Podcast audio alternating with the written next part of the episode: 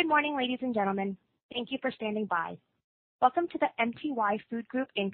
Q4 2021 earnings conference call. At this time, all participants are in a listen-only mode. Following the presentation, we will conduct a question-and-answer session. Instructions will be provided at that time for you to queue up for questions. If anyone has any difficulties hearing the conference, please press star followed by zero for operator assistance at any time. Before turning the meeting over to management, please be advised that this conference call will contain statements that are forward-looking and subject to a number of risks and uncertainties that could cause actual results to differ materially from those anticipated. I would like to remind everyone that this conference call is being recorded on Thursday, February 17th, 2022. I would now like to turn the call over to Eric Lefebvre, Chief Executive Officer. Please go ahead. Good morning, everyone, and thank you for joining us for MTY's 2021 fourth quarter results conference call. The press release and MD&A with complete financial statements and related notes, as well as the annual information form, were issued earlier this morning and are also available on our website as well as on SEDAR. During the call, we will be referring to forward-looking statements and to certain indicators that are non-IFRS measures. You can refer to our MD&A for more details. I also remind you that all figures presented on today's call are in Canadian dollars unless otherwise stated. After nearly two years of navigating through the COVID-19 pandemic, the incredible resilience of our franchise partners and staff made it possible for MTY to once again deliver robust financial results in fiscal 2021, demonstrating the strength of its business model and the benefits of having a diversified portfolio of great brands. Those results were highlighted by record adjusted EBITDA and cash flows from operations of 168.6 million dollars and 139.3 million dollars, respectively, for the year ended November 30, 2021. Altogether, system sales improved 5% in 2021 to reach 3.6 billion dollars, despite the adverse impact of foreign exchange rates, capitalizing on the momentum some of our brands gained during 2020 and on the opportunities offered by the growing appetite for online takeout or delivery ordering. All this while many of our brands are still in recovery mode following heavy restrictions resulting from the pandemic. Turning to our fourth quarter results in 2021, adjusted EBITDA increased 22% year-over-year to 42.8 million dollars, mainly driven by a sharp increase in high-quality recurring revenue streams. Major brands such as Cold Stone, sweetFrog, Taco Time, Thai Express, and Sushi Shop, for example, continued to perform exceptionally well, while many casual dining brands recovered their 2019 sales levels and food court restaurants were getting gradually stronger. The network's overall scalability allowed margins to increase to 55% for the franchising division, highlighting the high quality of revenue generated and MTY's discipline when it comes to cost management. System sales, meanwhile, grew 8% in Q4 2021, mainly due to a reduction of the impact of government-imposed restrictions during the period, which led to increased customer traffic in the most recent quarter. The casual dining concepts contributed 41.7 million dollars to the increase, a surge of 36% year-over-year, despite still facing some restrictions. The geographical split of MTY system sales remained relatively stable compared to 2020, with 62% in the United States, 35% in Canada, and 3% international. For the fourth quarter, these proportions were 57% for United States, 40% for Canada, and 3% for the United or international. Moving on to our network, we opened 60 locations and permanently closed 189 in the fourth quarter of 2021 for a net store loss of 129. MTY ended the fourth quarter with 6,719 locations, of which 6,603 were franchises, 93 were corporate, and 23 were joint ventures. Although delays to open new locations have significantly increased due to supply chain disruptions and scarcity of labor, we are very pleased with the strong pipeline of future new locations to be opened by new and existing franchise partners in North America and internationally. Altogether, 259 locations were closed at least one day because of COVID-related issues during the fourth quarter of 2021, which resulted in approximately uh, 9,500 lost business days.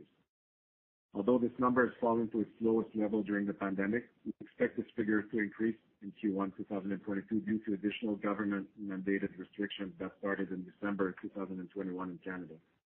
On the bright side, many governments have since announced plans to lift these restrictions in upcoming weeks, so the impact should be limited to the first quarter of 2022. The pandemic also had numerous side effects that are impacting our industry on a daily basis. MTY has not been immune to supply chain and labor issues, which are affecting many industries worldwide.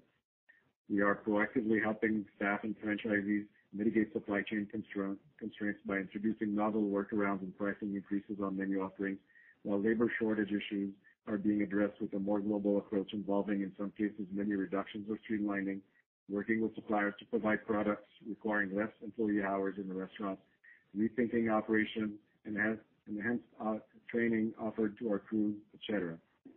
We expect these headwinds to persist in 2022, and further solutions are being looked at to address the situation. During the fourth quarter of 2021, MTY repaid a further 22.7 million in long-term debt, bringing the total repayments for the year to 102.2 million and to 211.4 million during the last two years, despite all the turbulence that affected our business. These repayments bring our leverage to a very comfortable level, allowing us to repurchase MTY shares for cancellation, restore and subsequently increase the dividend paid to our shareholders, and aggressively pursue new acquisitions. MTY's capital strategy, our priority remains to find attractive strategic acquisitions to enhance our network and provide more opportunities to grow in the future. Aligned with our growth strategy, we closed the acquisition of Küto Comptoir & Tartares, a fast-growing chain of tartare restaurants, following quarter end. I will now turn the call over to Renée, who will discuss MTY's financial results in greater detail. Thank you, Eric, and good morning, everyone. Let's start with our network.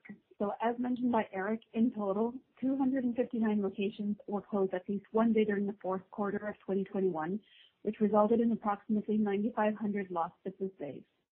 Although this number has fallen to its lowest level during the pandemic, it still affected our recurring revenue streams and adjusted EBITDA.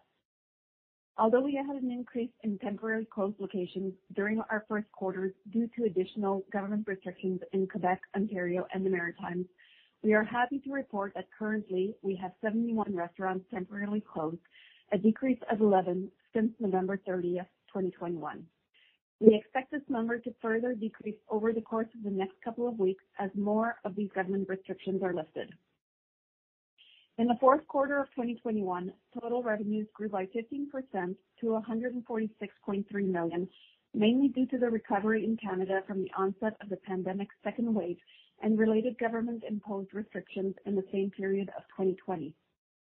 Franchising revenues in Canada improved 22% year-over-year to 33.7 million, while food processing, distribution, and retail revenues increased 40% to 34.6 million.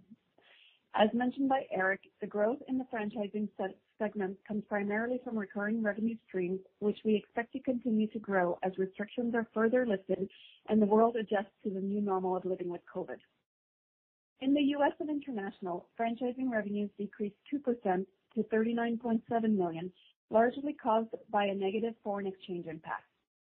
Recurring revenue streams were in fact up 1.8 million year-over-year in the U.S. and international segments.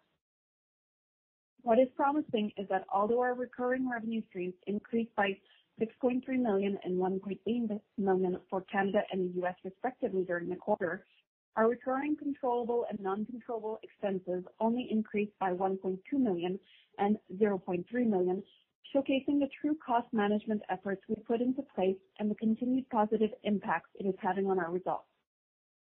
Quarterly adjusted EBITDA increased 22% year-over-year to 42.8 million in the fourth quarter of 2021. The Canadian segment contributed 47% of total adjusted EBITDA in Q4 2021, representing a year-over-year increase of 5.8 million, while the U.S. and international segments contributed 53% of total adjusted EBITDA, accounting for a year-over-year increase of 1.8 million. We are extremely pleased with our overall franchising EBITDA margin of 55%, which not only surpassed our 2020 margin of 46%, but also our 2019 margin of 51%. For our retail processing and distribution segment, although we had a drop in our margins from 16 to 11% due to an increase in input, labor, and transportation costs, we are happy to report a revenue growth of 39% for the segment. Net income attributable to owners reached 24.9 million or CAD 1 per diluted share in the fourth quarter of 2021, compared to 20.1 million or $0.81 per diluted share for the same period last year. Now turning to liquidity and capital resources. Cash flows from operations amounted to 31.9 million in the fourth quarter of 2021, compared to 44.8 million in the fourth quarter of 2020. The decrease comes mostly from an increase in tax installments made during the fourth quarter of 2021, as well as higher than normal collection of accounts receivable in 2020 due to the deferred royalties we provided earlier in that year. Free cash flows reached 35.6 million or dollar 1.44 per diluted share in the fourth quarter of 2021, compared to 43.9 million or dollar 1.78 per diluted share for the same period last year. During the fourth quarter, we used cash to reduce reduce our debt by 22.7 million, paid out a dividend of 0.185 per share, and repurchased 36,600 shares for a total consideration of 2.2 million under our NCIB program. Following the quarter end, we raised our dividend by 14% to $0.21 per share. This represents our ninth increase over the past 12 years when we first introduced dividends. At the end of the fourth quarter, long-term debt, mainly in the form of bank facilities and holdbacks on acquisition, stood at 347.6 million. We also ended the quarter with 61.2 million of cash on hand. And with that, I'll turn it back to Eric for the conclusion. Thank you, Renee. So just a few takeaways before we open the lines for questions. First, MTY delivered solid financial results in the fourth quarter in fiscal 2021 while still improving its balance sheet. Our balance sheet is in great shape and is ready for potential acquisitions, large or small. Second, both staff and franchisees have responded proactively to pandemic-related challenges along with global supply chain and labor issues. Our teams are doing a phenomenal job every day to keep the lights on and make sure our franchisees face as little disruptions as possible. Our sound growth strategy, combined with a sustainable business model, should generate stronger profitable growth as key end markets begin to reopen on a large scale basis in 2022. Finally, I'm pleased to report that MTY will publish its first ESG report during fiscal 2022, highlighting our commitment to sustainability, diversity, and good governance practices. We are currently in the process of laying the foundation for our ESG objectives, understanding where we're at, and establishing priorities for the next months, years, and decades. Our goal is to ensure our targets are measurable, tangible, and that we work on what matters most to the communities we operate in and the various stakeholders that are involved with MTY. Ultimately, it will allow MTY to integrate ESG considerations into our daily operations and strategic decision-making. In closing, I would like to sincerely thank our employees, franchise partners, customers, and suppliers for their ongoing support.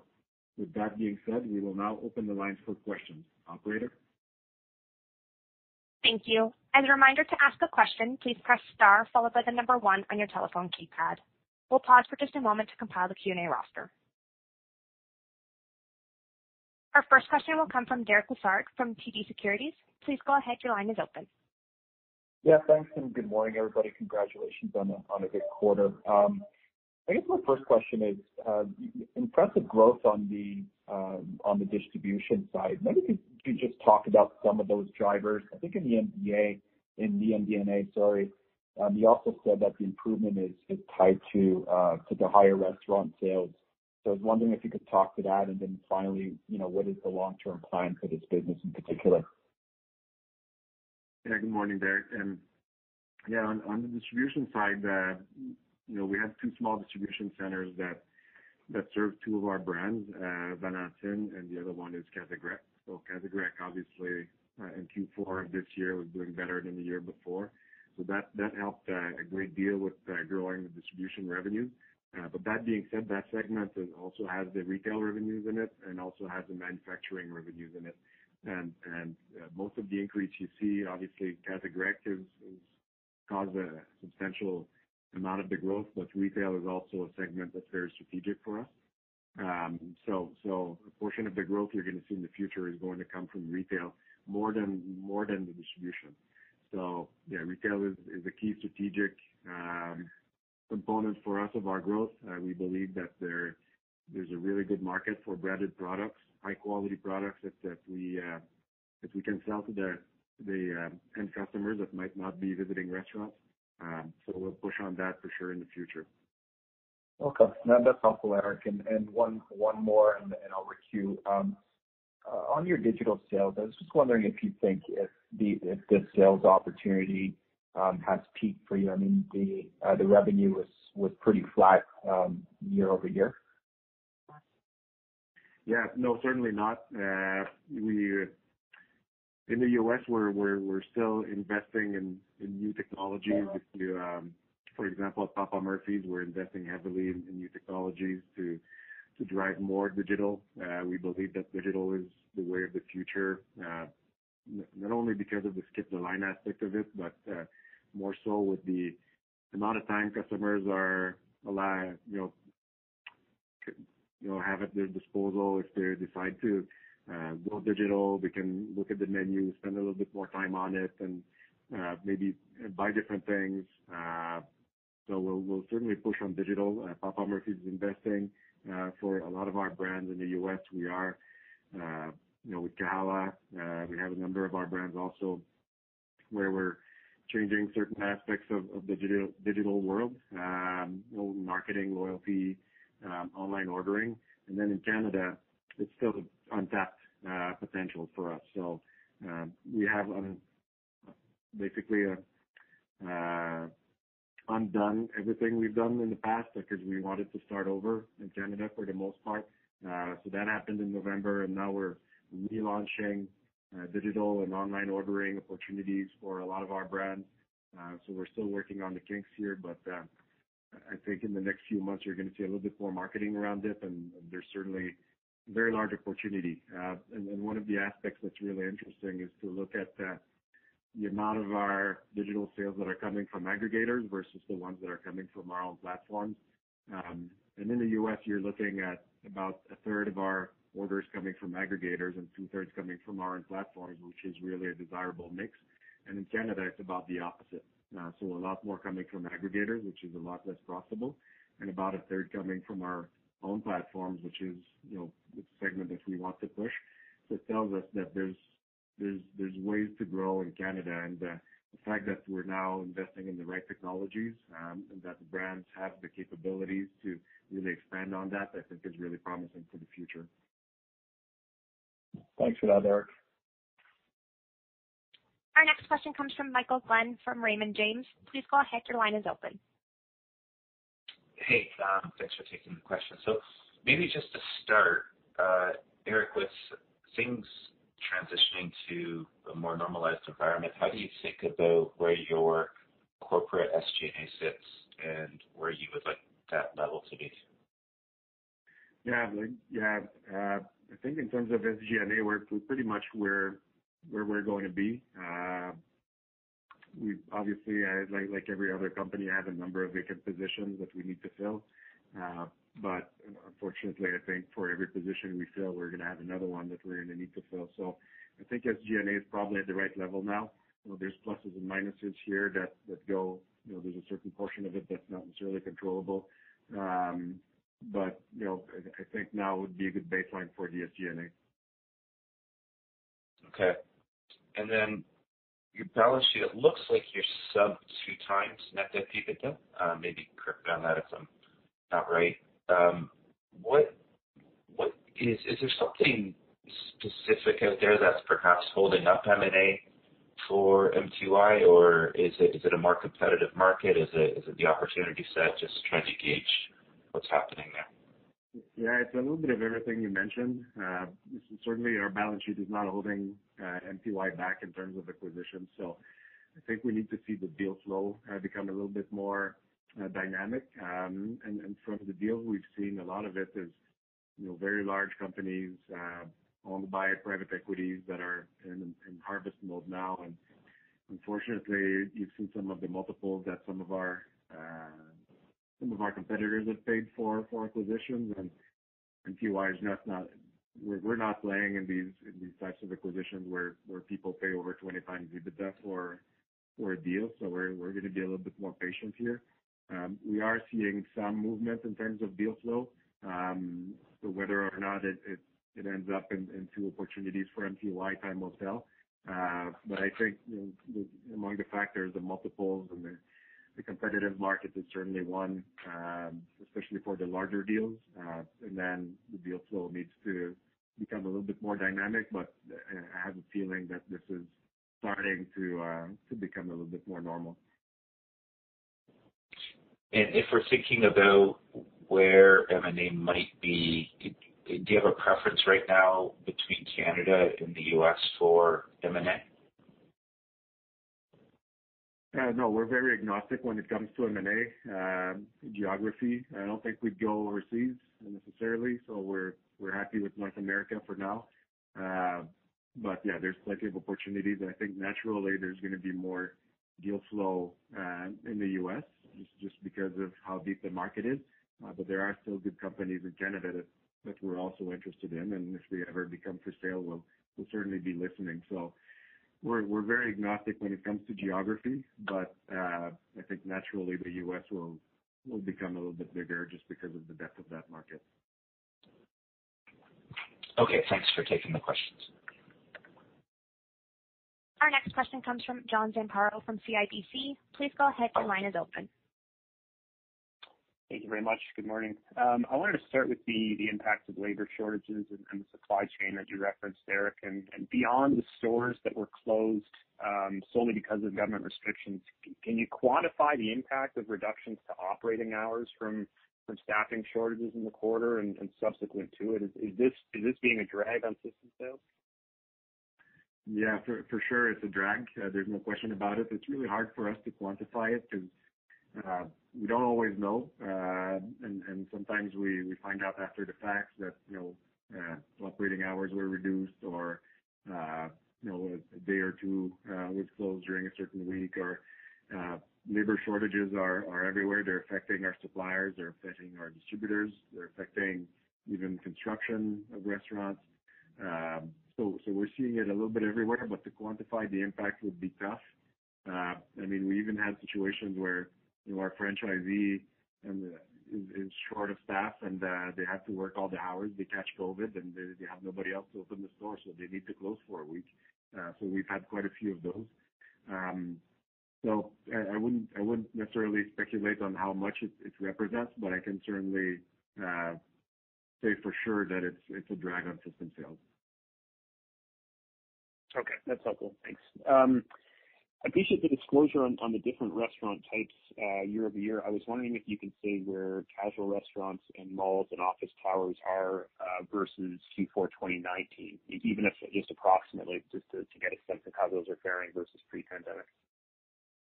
Yeah. Well, the good news is for casual dining, and not all of our concepts, but many of them have recovered 2019 levels, uh, or even exceeded them. Unfortunately, we had to um, suffer more uh, more closures and more restrictions in uh, Q1 for Quebec and Ontario and Atlantic provinces. But it's really encouraging to see that our franchisees have been able to, you know, find staff and find a rhythm to be able to operate and generate sales. And before we had to close again in uh, in December, the sales were for a lot of our concepts exceeding 2019. Now, that's not for all our concepts. That's not all for all our restaurants. Um, if we're in major urban centers, for example, uh, workers and you know, Christmas parties haven't recovered. Um, but for a lot of our concepts, it's really positive. Uh, when it comes to malls and food courts and office towers in general, that's still a struggle. The sales are creeping up, so we're going in the right direction, and we're certainly making leaps and bounds uh, with pretty large numbers in terms of increases, but we're still way short of 2019. Uh, the traffic hasn't recovered. Uh, a lot of these are located in major urban centers, again, that are dependent on lunch hour for office workers or for tourists. And we just haven't recovered that yet. So we still have a little bit of struggle with these uh, situations, but we're also going in the right direction. And if we're getting better every month, uh, I think we'll eventually recover 2019 and exceed it. But uh, there's still a little bit of ways to go. Okay. As a follow-up to that, um, you did see an elevated level of closures in the quarter, and that was disproportionately Uh, skewed towards uh, office towers and food courts and malls. And I'm wondering, when you have conversations with these franchisees, um, do you get a sense that that elevated closure level could sustain in 2022 because of the roll-off of subsidies? Or or is there a level of confidence that these franchisees actually have relatively healthy operations and can keep uh, operating even without the subsidies? Yeah. For the vast majority of our franchisees, financially, they're doing well. Um, I think the mental strain of opening and closing is probably more difficult than the financial aspect. Um, so, yeah, the closures are related to a number of different, uh, you know, different items that happen. It's really case by case. But uh I will say in terms of closures, Q4 is always a little bit heavier than the other quarters historically. We always have a little bit more. You know, our seasonal uh, frozen treats, for example, will tend to close after the summer if they have to close. Uh so we've lost a few there. Uh, we also, um, you know, unfortunately, we have one of our partners internationally that's uh, that's not doing well financially. They've gone insolvent, so we have a certain number of closures that are related to to that partner. You know, they all happen at one time, at the same time, so it looks like a bigger number. Uh, there's also a pretty thorough review we did in Q4 of our um, temp closed locations, uh, because we wanted to see that, you know, after nearly two years of pandemic, these temp closed locations, are they ever reopening?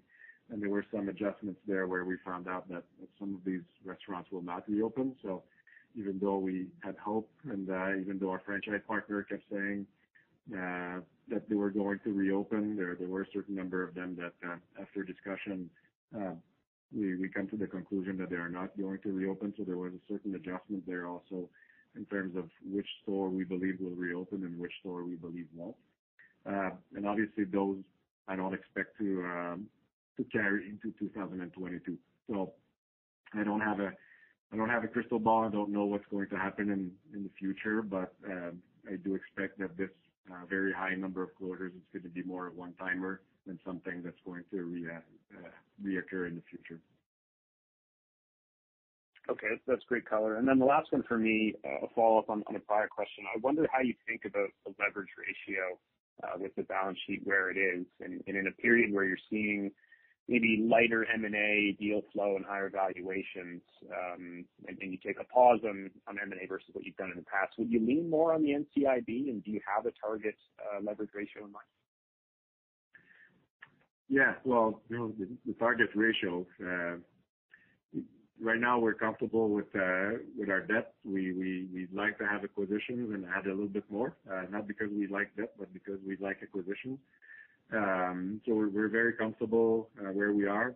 So we did uh, continue to acquire shares of MTY after year-end. So you saw that uh, we have a small number in November, and we continued after November. So we did buy back shares. We increased our dividend. But in terms of capital allocation, at the moment, the priority is really to find good strategic acquisitions that we can really make a difference for MTY and for the franchise partners. So uh yeah, we'd like to add leverage in the right circumstances for acquisitions. Um so that's that's top priority for us. Okay. I appreciate the color. I'll pass it on. Thank you. As a reminder, to ask a question, please press star followed by the number one on your telephone keypad. Our next question comes from George Doumet from Scotiabank. Please go ahead. Your line is open. Yeah. Hi, good morning, guys. Um, how did Papa Murphy's uh, do this quarter, Eric, on a year-over-year basis? Um and if I ask you to maybe look at your crystal ball, uh, do you think we've seen the toughest of the comps in that banner, or do you maybe think that they're coming up? Yeah, my crystal ball is pretty muddy, uh, George, so I don't trust it much.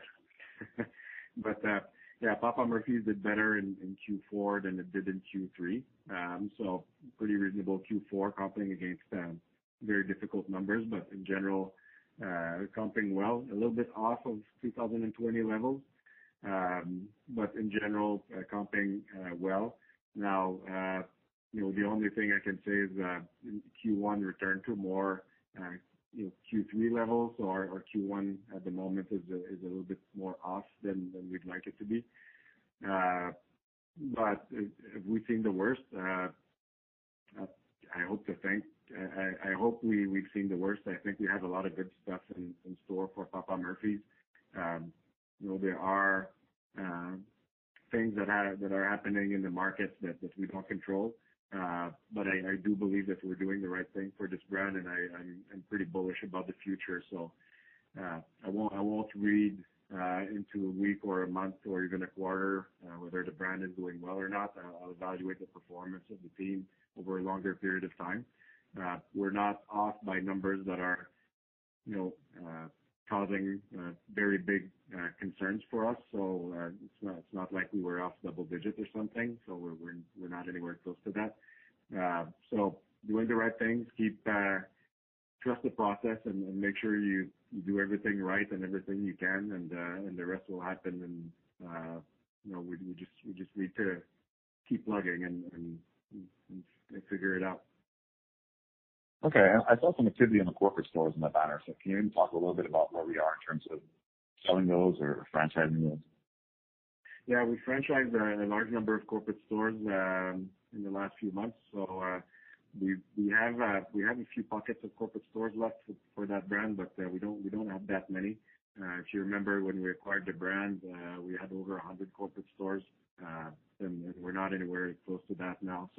We franchised some really good markets. Uh, Minneapolis was the latest, um, with uh, over 25 stores uh, being franchised at one time. Uh so we're really happy to have this new franchise partner in the MTY family, and we're gonna work with them to do the best we can.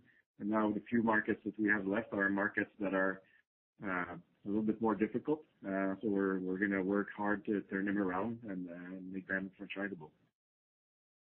Okay, that's helpful.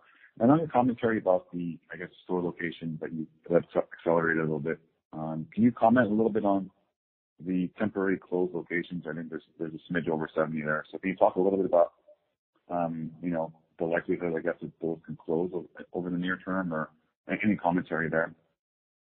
Yeah. Well, the temp closed locations are, I mean, they're not many, so now they're getting easier and easier to track. A large number of those are, for example, movie theaters in Canada. Um, and we do expect those to reopen at some point.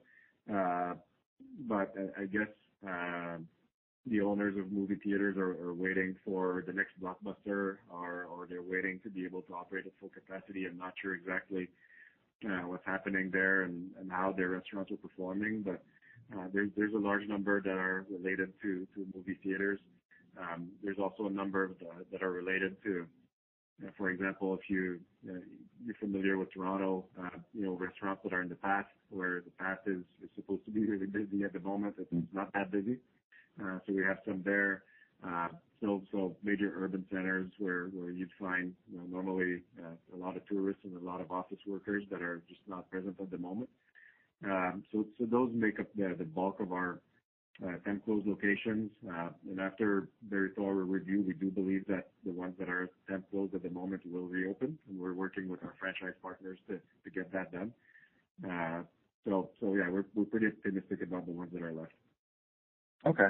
Um free cash flow conversion has been jumping around quite a bit, Eric, I guess, in fiscal 2020 and fiscal 2021. If you were to look at this year, Um, how should we think of conversion uh, from, I guess, from out of free cash? Is that kind of more normalized or anything you can maybe provide there? Yeah. Well, free cash flow conversion has been really high in the last two years. Uh, I think probably uh, more than normal. You know, normally you'd have your EBITDA, and then you pay your interest on the debt and the normal rate of income taxes, and that should be pretty much our free cash flow conversion for MTY because we don't have much CapEx at all.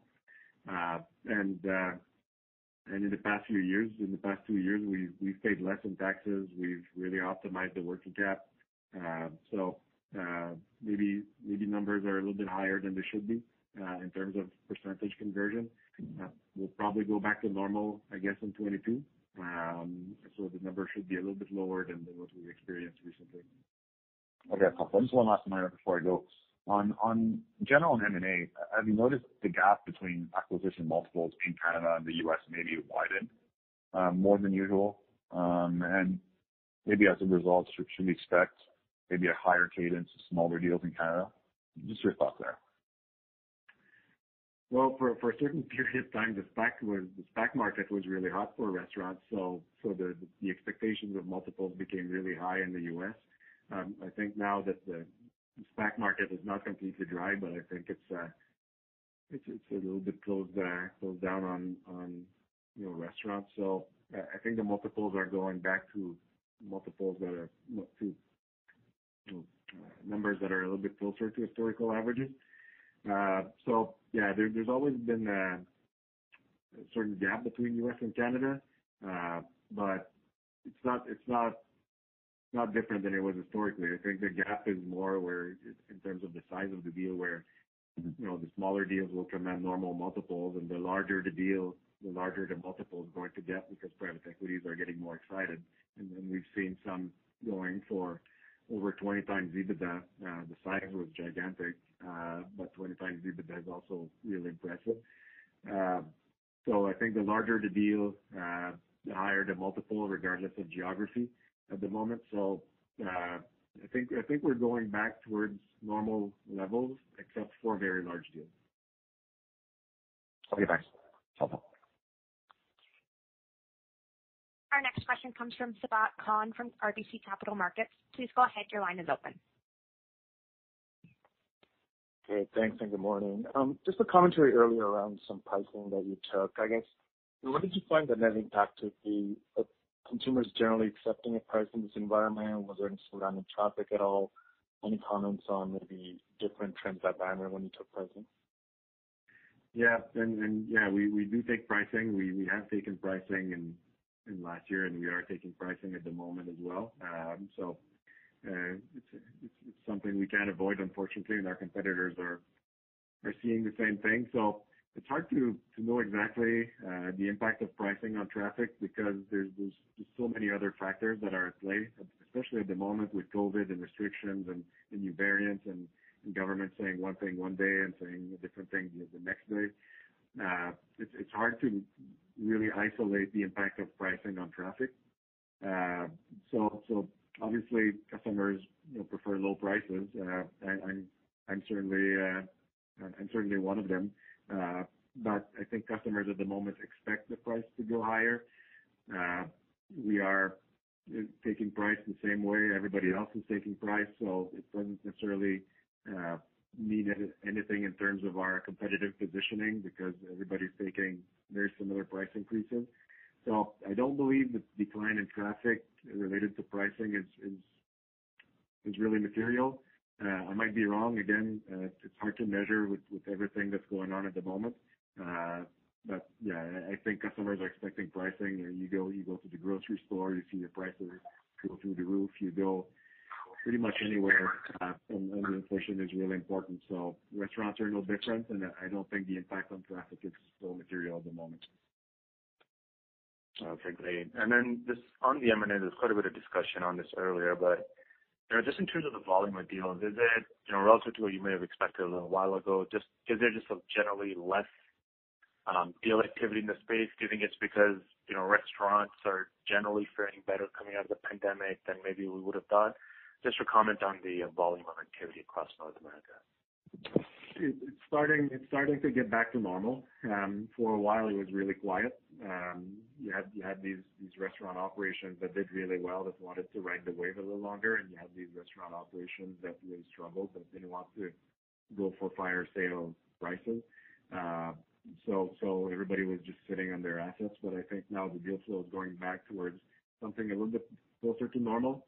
Um, so pretty optimistic about the future. Obviously, Uh, there's no guarantees that we're gonna be able to make deals, but we're certainly happy to see deal flow and to have discussions with uh, owners and bankers uh, about potential acquisitions. Great. Thanks very much for the call. Our next question comes from Michael Glen from Raymond James. Please go ahead. Your line is open.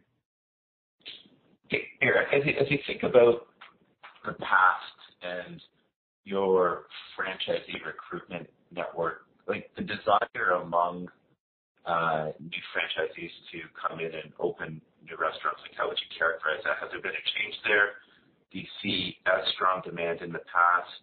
Do you think it could be improved? Like, how would you think about that? Yeah, we're we're really happy with that in terms of not only in terms of new franchisee acquisition, but also in terms of the desire of existing franchisees to open more stores. Um, I think both are um, probably as close to historical highs that we've had. Uh so the pipeline is really good. It's a challenge now to find good real estate at reasonable prices and to build the stores. You know, there are some pieces of equipment that just don't exist on the market anymore, so we need to be patient. Um so it takes time to convert a sale of a franchise into an existing store, where we used to have stores open in, you know, in three to six months. Now we're talking about 18-24 months in some cases. It takes a lot longer. So a lot of the sales um, and a lot of the new franchises that we've signed in even in 2020, uh, some of them are not even in the store yet just because construction and real estate is a little bit more complicated. But we're really happy with where the pipeline sits. Uh, it, you know, it's pretty good for the future. And if we're thinking about this coming year, do you think that you can track closer to a net neutral type number on store openings and closures? That's always our goal. Uh, you know, I always said that it's hard to control the closures. It's easier to control the openings. But at the moment, even the openings are hard to control because, you know, we have restaurants. There's an example now of a restaurant, a casual dining restaurant that's ready to open, and the HVAC equipment won't be available for another six months. So, I mean, it's hard to open without an HVAC system, even though the restaurant is ready. Uh so even the openings are a little bit more difficult to control now. So we're always pushing to be net positive, and that's been an objective of ours for a long time. I think we'll get there at some point. When exactly that's going to happen, I wouldn't be able to uh, make a prediction on that. Okay. Uh, that's all for me. We have no further questions in queue. This will conclude today's conference call. Thank you for participating. You may now disconnect.